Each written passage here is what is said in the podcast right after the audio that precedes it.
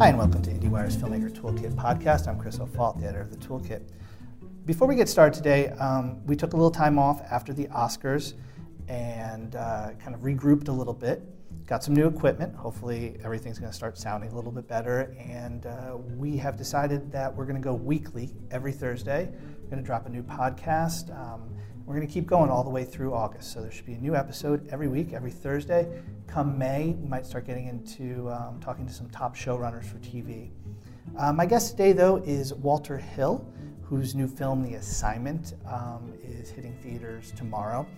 Um, Walter Hill is a guy who's been around for a really long time. Uh, in my opinion, I, I, really believe he's one of um, the most underrated directors, in particular action directors, over the last 40 years. Um, films like The Driver, Warriors. This is a guy who was the first one to option Aliens and kind of oversaw that project from a producing standpoint and did a lot of uncredited rewrites of the first three films and uh, directed the pilot of Deadwood.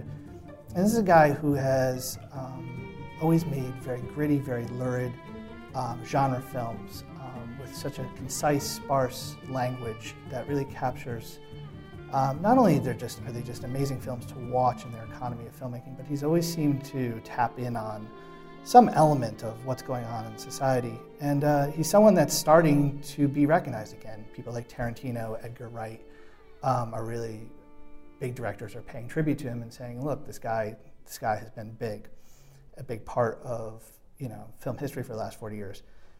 Which is why this uh, new film, The Assignment, is a little tricky. uh, Jude Dry, IndieWire's great writer, reporter, is here to talk about it a little bit before we, we cut into my interview with Walter. You know, The Assignment is, uh, like a lot of other Walter Hill films, it's, it's gritty, it's genre based. Um, Frank Kitchen, played by Michelle Rodriguez, um, is a hitman. Um, he kills Sigourney Weaver's um, brother in the movie. I guess even before the movie starts. And as revenge, she's a doctor. Um, she performs, she kidnaps him, knocks him out, drugs him, and performs a gender reassignment surgery. And so the film becomes a revenge film. Frank Kitchen waking up, being a woman, um, and and trying to revenge with lots of murder, hitman style.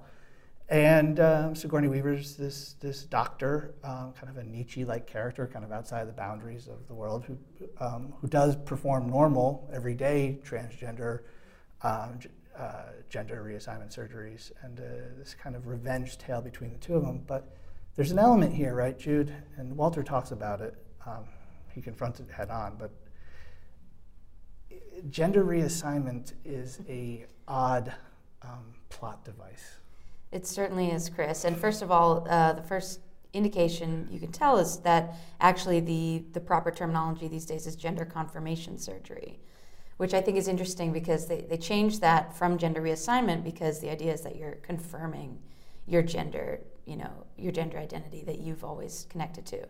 So, but in this case, that wouldn't be correct, right? Because it is about, you know, reassigning someone's gender who never wanted it in the first place and you know, aside from using what's a very personal and intimate um, decision for many trans people and gender nonconforming people as a, a plot device, um, there's also at the basis this idea that you know, oh, what's straight? You know, that the worst punishment for any man would be to wake up and find himself a woman. Um, so even just from a feminist standpoint, I think it's it's um, problematic as well. Um, but yeah, I think the title says a lot that that um, it's just interesting, and we've been discussing that that Walter Hill would choose, you know, this subject matter as uh, the central plot point. It's not some side scene, you know. It's the entire movie. That's what this film. Yeah, we didn't just spoil it. That's right. that's the setup. that's that's the setup. Is that you know somewhere around minute fifteen, you know, Frank Kitchen wakes up, you know, naked Michelle Rodriguez in a hotel room. Yeah, and he's got these bandages on that look like he's a mummy. You know, she she just unwraps her face, and there's gorgeous Michelle Rodriguez. No bruising, no pain, um, and you know her the way her costume is wrapped. These bandages sort of strategically placed over her breasts. Um, uh, you know, that's n- very far from realistic uh, in many ways, obviously. Um, and I think what you and I have discussed also is just the that he seems to want to be. Uh, I think had he you know stayed outside the realm of of realism even further and just you know why why couldn't she just wake up as a woman and it's unexplained and it's a slightly alternate universe where we don't really know what's going on you know he had to focus on this medical transition which is you know in in the larger transgender conversation is trans people in general are just sick of having to talk about their medical transition and you know we're trying to move away from uh, and trans advocates are trying to move away from focusing on that you know um, because of this idea, and I like this. And I, I, you know, I apologize for using the wrong term, but that, that the idea of confirmation surgery makes is is is the sense of affirming who you are, and and making it a little bit less about a procedure, right? And, and making it about and making it about being who who, who you are inside and, and who you feel, right? Is that? Yeah, exactly. And also just the media. You know, if you can think back to like Maury in the 90s. It was always about, oh, wow, look at this reveal. Like, yeah. Um, you know, and there's, we're also trying, I think trans advocates are trying to move towards embracing gender nonconforming people and people who don't transition and not, you know, that this idea that I think gender identity is often hard for um, people to wrap their heads around um, because it's so black and white. Like these are men, these are women. And so, um, you know, people who don't transition really defy that um, that thinking a lot. And I so yeah, just to bring it back to the movie. Um, it's difficult. It's because it's so loaded. I mean, this is what this is. I mean, and you'll get to hear Walter talk about this. Um, and I, you know, I want I want him to speak in his own terms. He's, he's an intelligent man. I don't. I mean, this is not a rube. You know, this is mm-hmm. a, this is a guy. And I, I, think one of the things that's most difficult is, is that for him, this isn't a transgender movie for him, this is like a revenge story, and this is, and in the sense that Frank Kitchen killed Sigourney Weaver's brother, like her using what she does to seek revenge and to to put a man in a woman's body is like is this kind of like almost comic book dual element story there. And I think there's two things for me. One is I'm just not sure based on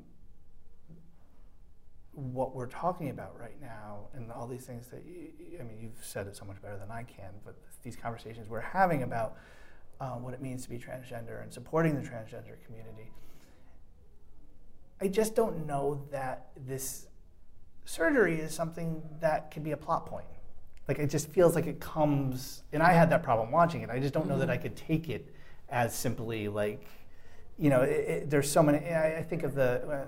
I know this sounds like an insignificant thing, but I think about the, the controversy we're having with this Pepsi ad. You know, we've mm-hmm. seen this whole kumbaya come together, cultural divide. You know, some brand bringing us all together. But it's like for that one, it's like it's it's visually referencing Black Lives Matter. It's visually referencing some of these like protests that we're having right now, and you can't pull in Donald Trump and Black Lives Matter and police killing Eric Gardner and think like you're going to be able to do this jumping over. Some of these things are so loaded. They're so mm-hmm. they're felt so intensely, and it, it just it's got to be more than a plot point. But I think then there's also this element that and and that, it's a huge slap in the face too. That to uh, you know, I mean, I'm sure there are many trans women who would love to look like Michelle Rodriguez, you know, um, and it's something people save up money for years and years and years, and insurance doesn't cover, and it's not always the effect you hoped it would be, and um, so it is really trivializing to a major life decision for people that people grapple with these things their entire lives.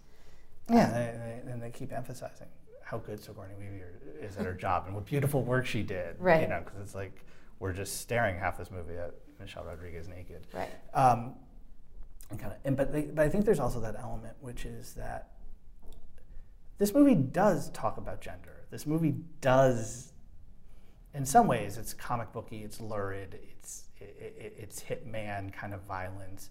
But there is like he's not skirting issues of gender, and and and right. It's just that his idea about gen- his ideas about gender are very antiquated, in my opinion. Yeah, and they're also talking about transgender issues and Sigourney Weaver performing the surgery in her practice. Well, I guess she's mm-hmm. black market, but you know, like there's this element where it's like not only I don't think can you have it just be as a plot point and not pull it with, um, but I think there's also just this the the the element of like he's not leaving these issues like he's touching upon them.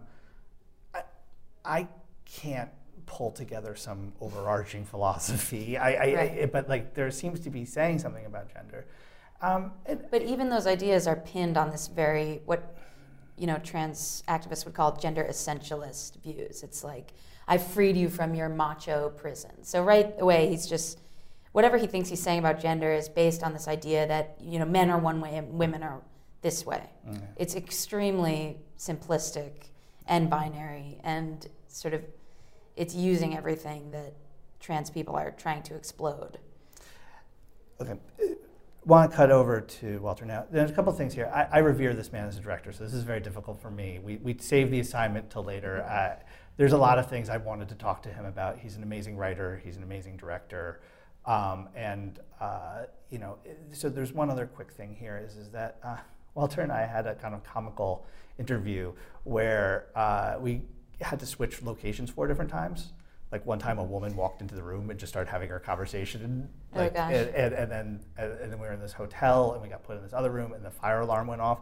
I cut this together as best I can, um, but if you, I, you know, and I tried to also preserve what, you know, there was one question that he answered four different times because it got interrupted. So uh, if things feel a little jumpy in the middle when we're talking about point blank, and, and uh, I think probably at one point you can hear me swear underneath my breath when a fire alarm goes off, but, but we did our best, and Walter was a real champ. And he, he's a good guy. I mean, I, I you know, I, I think this film is a misstep, and I, I think what people are saying about it needs to be heard and needs to be said. And, and you know, maybe that's the best thing is for us to have conversations. I, I just, it just felt like to me when I saw he had a new film, like this. I is can like, hear you, the pain in I your can, voice, you know, Chris. I mean, if nothing else, it gives us Sigourney Weaver in a tie. Yeah, so there's that. And, and I, I, you know, I, I, maybe what I could ask is, and, and for you, I don't think you're familiar with some of his early films. Like, what? Go watch. Dude, don't don't watch the assignment again. Watch watch Drive. oh, I want Driver. The Driver yeah. is like Driver is pure cinema. It's it's amazing, and you can see so many things. And it's not just that he's great at these action scenes. There's something that this guy's doing. I mean, this this is a, this is a very very talented filmmaker, um, and so uh, you know, please take this for what it's worth. But like, let's also engage in a conversation about all these things in the assignment. Jude, thank you for your time. Thank this you, is Walter Chris. Hill. And like I said, uh, Filmmaker Toolkit podcast every Thursday, at least through August. Um, and um, I've already started to record some of the next ones, so it should. We're here. Sorry for the little break.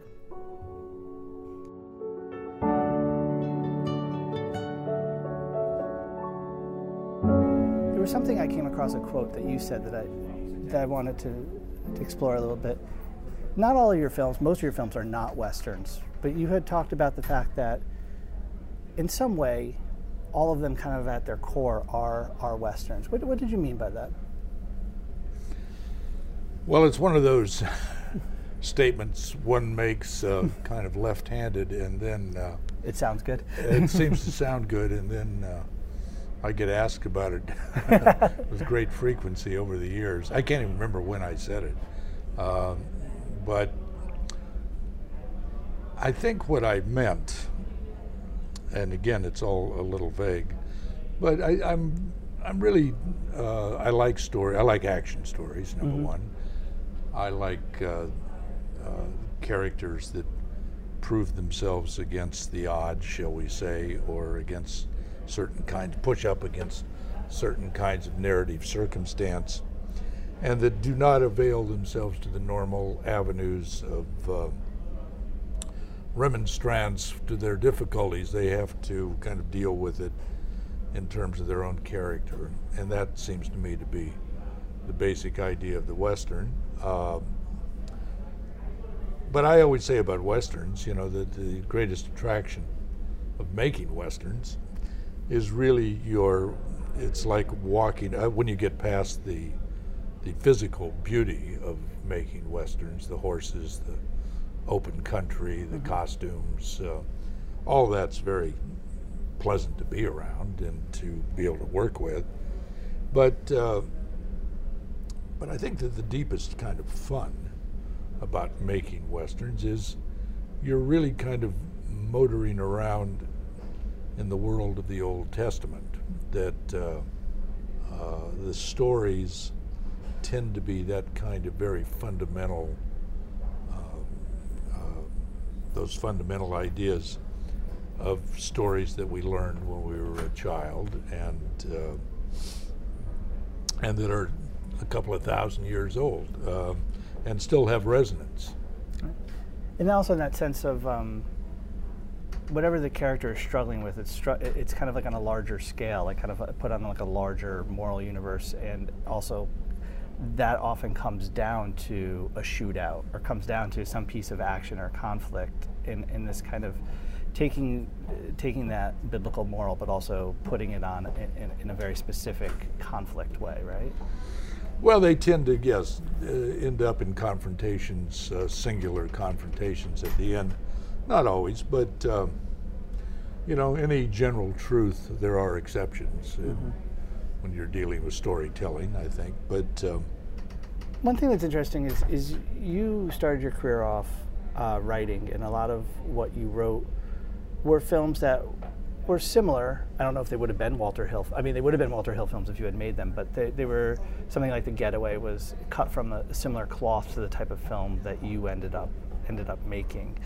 Was was writing something when you were first starting off where you kind of figured out what kind of movies you wanted to make, or was it just more instinctive than that? In that sense of, I think in the end it was more instinctive. The uh, I certainly always wanted to be a writer director. I think from the first uh, hour that I had started making uh, my presence uh, in Los Angeles, in uh, I had come back uh, from school. I'd been going to school in Michigan. I'd been going to school in Mexico City and then in Michigan. I came back to Los Angeles to go in the Army. I failed the Army physical, childhood asthma, and I, uh, through a kind of couple of accidents, started making a living uh, in the motion picture world.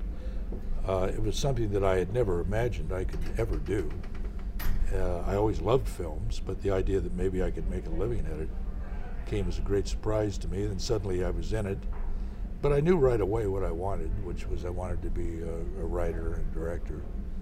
And uh, it's the old thing, you know, beware what you wish for. sometimes, sometimes it comes true. And uh, um, when you're reading a bad review or something, you know, you say to yourself, "This is this is what I was waiting for, huh? so. Uh, the reason I'm bringing up the writing so much is that I feel like your filmmaking is often described as, as, as so sparse and so lean, and, and, and, and, and, and it's what I appreciate about.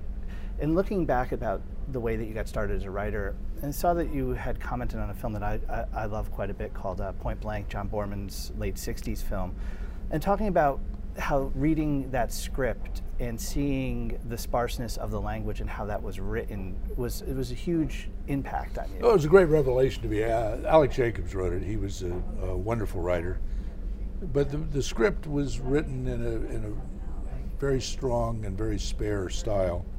And one of my dispiriting objections, I think, at that time in my life was that I was very familiar with Hollywood scripts, reading scripts, and they all seemed to be written to a kind, they all seemed to be written by the same person, and they all seemed to be written to a kind of format that uh, was not not particularly interesting to read. God knows. Anyway, I knew uh, screenwriter Alex Jacobs, who had written Point Blank. He gave me a copy of the script. Uh, I had already admired the film, and when I read the script, it was a bit of a revelation. It was written in such a spare uh, and uh, evocative style, and the uh, the dialogue was so clipped and uh, not flowery. Uh, you know, he used to say that the best dialogue was "fill her up, buddy," or you know, or something like that. It was, um, you know, nothing to do with grand uh, interior speeches. Uh, that worked for the cinema. I'm always I say this constantly. It rarely gets printed, but I always see films. I don't understand why they're particularly made Uh, they're conventional entertainments, I, I guess, but the uh, but they don't seem to be to be the essence of what makes movies movies and what makes them kind of interesting, at least to me. And I don't, by the way, I do not mean you need thundering herds and raging gunfights by that. Uh, but um, there are certain interior attitudes that I think literature will always do much better than um, than film, and there are certain surface levels that approach and reveal character in different ways than literature can, and that those are the real stuff of the cinema. And those moments where character is expressed through external action, movement, reaction, right? And that, and that, and, and that's one. I read a couple of your scripts, and one thing that I, have noticed is is that they're sparse in their language, but really what you're also getting at is is, is is those key moments in which those things are revealed. It is that essence of what of what your your film is going to be. Well, you must have revelation. Yeah. You uh, you know a complete cipher will not work. You you are doing a drama, and there are certain, if not rules, there are certain uh, givens, mm-hmm. and uh, the audience has certain expectations. I, my interest in genre films, one of the things that I've always been kind of amazed by, it, it makes your task a little difficult, but uh, you know, in, in most genre films, the ending is given.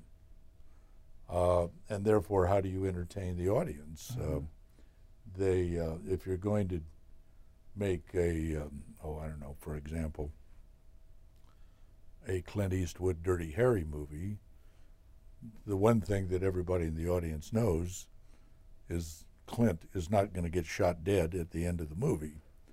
Uh, therefore, given the and the, the, bad person, the wicked person, will. Therefore, there is no the, the, the drama becomes about how do you stage and present a dile- the dilemma of the end of the movie, take the protagonist through the difficulty and all that business, uh, but at the same time, the end is is for is foretold, and yet you still must entertain the audience. That's the dilemma of genre filmmaking, but uh, but audiences love it because they love they love the hero to win. Mm-hmm. And last one before we get into the new film, which I definitely want to talk about, I rewatched um, Driver this weekend, uh, which personally I think is my favorite of yours. I have a lot of ones that I really really love, but that one for me also speaks to something very specific about how you do action. I'm watching these getaway chases, and I'm getting away. Um, I'm watching it, and the mechanics of how they work. And so often in these action scenes now, everything is about some spectacle or some some crazy thing in yours, there's something about the fact that when um, that character sets up the police cars to crash, it's it's an A B C D. It's like you can see the turn, you can see the width of it, you can see the mechanic, and, and to the point that that you can almost completely understand how he's run them into the side of a trash can or something. And there's a there's something that is so satisfyingly uh, mechanical and so sharp and precise in the way that you do action, in addition to it being some kind of extension of that main character. Is that, with with your action scenes, are these things that you really pre-think out and that? Jesus Christ. Are your action scenes something that you uh, pre-think out that, that they're really? I, I, guess the word would be storyboarded, but that, that kind of preciseness and the way that everything's going to fit together. Well, I often write them rather precisely, but then that goes out the window usually when.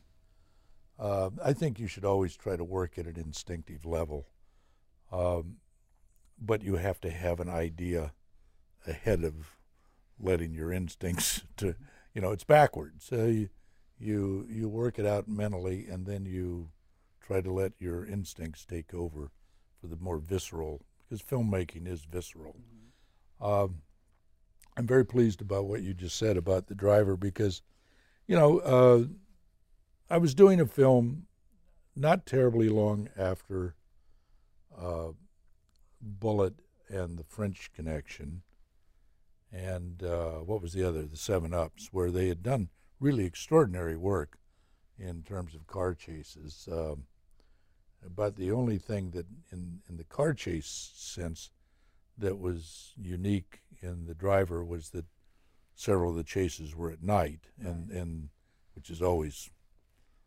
yet more difficult when you're when you're uh, filmmaking. But there there were these really wondrous uh, achievements of the previous 10, 12 years, I guess it was. And uh, so my, my uh, Bullitt was ki- Bullitt was kind of that uh, standard at that point, I would imagine, right? Is that the? is well, that- I don't know. I mean, I think the French Connection okay. was uh, Bullitt was was a chase that was very precise and beautifully done. The French Connection was rough around the edges, and I think uh, was less spectacle, cinema spectacle, and more rough around the edges and real. And it got you into a, a different kind of, uh, and also the persona again, persona of Gene Hackman and the persona of um, Steve McQueen are very different. Right. Right. And uh, I'm trying not to be pejorative. I worked on Bullitt. I was, I was the second assistant director on Bullitt, but uh, I think they're both great pinnacles of achievement, cinematic achievement. And suddenly I was going to make A film that was in conversation with these. yeah, that was in conversation. And uh, what it seemed to me that I was the the contribution that I might might be able to make was that the chases were contained within the character's head. In others, both both in Bullitt and the French Connection, the characters were caught up in a situation that was suddenly upon them and demanded their physical, mental resources, their uh, their innate courage to and, and uh, nerve to get them through the situation.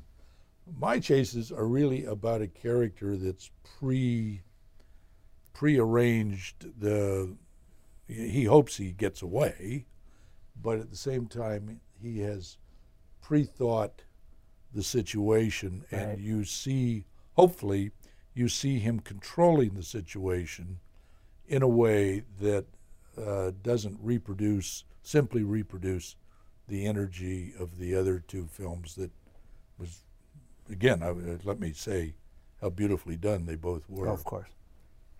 I, I Edgar Wright was down in um, South by Southwest uh, showing uh, Baby Driver, which he he who was not shy about uh, saying that uh, the driver in the title of his film was was inspired by by your work, and uh, he had joked that it's taken him some time to convince you that the driver is a is a masterpiece. He says he's been working on you for a while about that. well, he's been very kind in his assessment of the movie. I, uh, uh, I, I think you know. Look, I think discussions of your own work are uh, largely futile. Um, that's for you to. I, I, you know, it's a movie I did what thirty-five, almost forty years ago. yeah, ago, four years. Yeah. and uh, you know you uh, and like all these things, it was not only what you see it to be, but it was for me a social experience, uh, a career experience. Uh, uh, so I I preferred to kind of direct my thoughts onto the now and the next rather than Let's talk about the next. try to figure out the past. the new film, The Assignment, uh, it has a backstory that I, I, I'm not overly familiar with. You, first did this as a comic. Am I correct about this, or it was?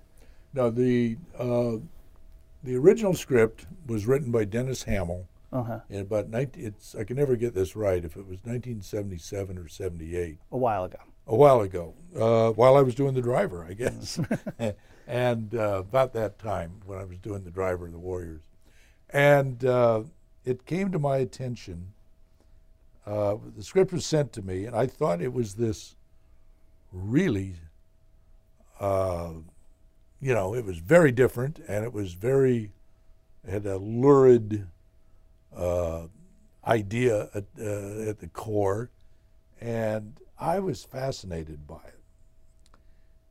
And I, uh, I was very busy, and I did nothing with it, but it, it hung in my mind for, I guess, close to 20 years. It then came to my attention again.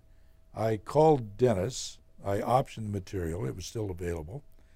Uh, I optioned the material and I did a screenplay with somebody else, uh, not Denis. And uh, I then abandoned the screenplay. I didn't think I did a good job on it. We, we took some turns that didn't pan out. And, uh, and I allowed the material to lapse again.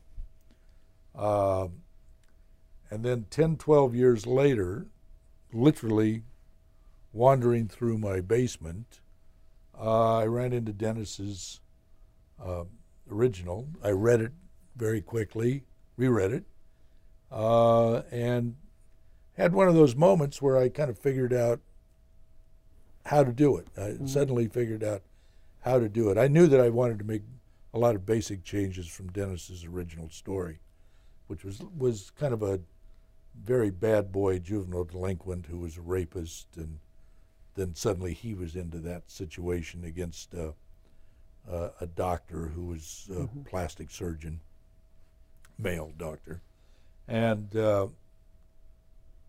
and the, and I figured it out. I think in terms of uh, the tales from the crypt that I had done a few years before. You direct an episode of the HBO I, I directed 3 mm-hmm. and I was one of the producers on on the show and um, and I thought if you did the did this piece in that spirit, you might have something that uh, kind of held together, because there's a, a whole level of non-reality to this story. I mean, you know, it it takes place in a very special fantasy world, but nobody wants to be in a fantasy world. It has to create its own reality.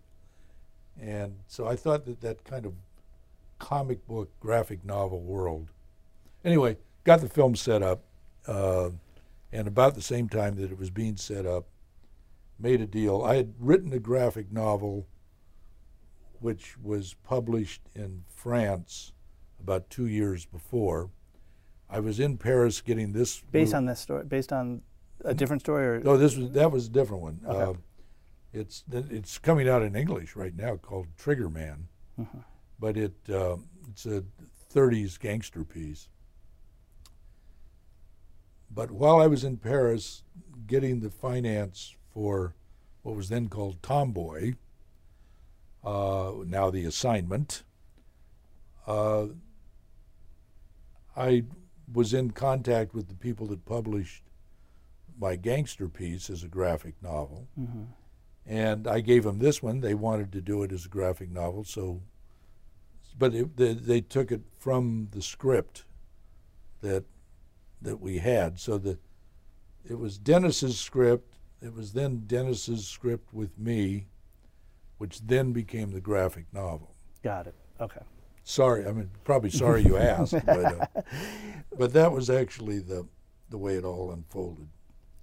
What what about? And it seems like it's evolved a little bit, but what was it about? Yeah, let me actually take a big step back here this film, in a lot of ways, um, has is able to draw. I'm able to draw a very distinct connection between between a lot of your work. I'm curious, what was it about the element of a gender reassignment that was a story element? Because I mean, that's at the core of this. We have a hitman who, uh, out of revenge um, for someone that he killed, a, a doctor essentially kidnaps um, him and, and, and converts him into a woman. That's not a spoiler, right? That's kind of that's kind of upfront in this. And so, what was it about? And then so the rest of the story is is is that is that Frank Kitchen character kind of, you know, going on his own revenge or her own revenge streak, and also kind of resolving what's going on, um, what, what what's happened to her. What what was it about that element um, that kind of really drew you in? Because that's a that's a storyline that comes well, b- baked in with it with a lot of weighted societal, a lot of weighted gender issues, a lot of, uh, in particular today, in terms of the, you know, I imagine dealing with transgender issues in 2016 is completely different than than 1979 too. Indeed. Uh, well, let me offer a corrective to that. Okay, sure. Uh, I've always seen this as a movie about revenge. Mm-hmm. That uh, it's a tale of double revenge. The doctor for the perceived wound to her family issues, the uh, character of Frank Kitchen to the uh, uh, genital alteration. It is not a story about transgender. Mm-hmm. Transgender is a very different thing than genital alteration. Frank Kitchen is a guy. Frank uh, arrives as a fellow, and he wakes up when he has been genitally altered, a fellow inside his head. Every scene in the movie, he is a fellow Mm-hmm. inside his head, uh, and is still at the end of the movie.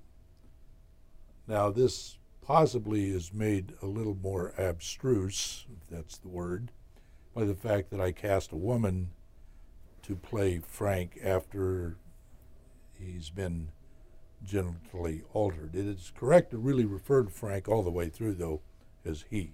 Mm-hmm. Um, the uh, the movie has been attacked by those. Uh, how do I put this? Very sympathetic to the transgender movement, Mm-hmm. uh, as if it was somehow threatening to those ideas. I don't. Uh, I see the movie as totally supporting the transgender notions, as far as I can see. Mm-hmm. Uh, that is to say, you are who you are inside your head, and therefore, uh, and that's the determinant factor. Uh, therefore, Frank's attitudes are very consistent with transgender theory. But again, uh, as I say, it was written in the 1970s, really, and uh, uh, it took me a bit by surprise that all this kind of became somewhat controversial. I don't think it's. You want to know the truth? I don't think it is very controversial. It's been attacked by mainly by people that haven't seen the movie. Mm. Uh, well, almost nobody's seen the movie yet. It hasn't. It isn't out yet. I think that to attack things when you haven't seen them or read them Mm. puts you in a rather intellectually weak position to begin with.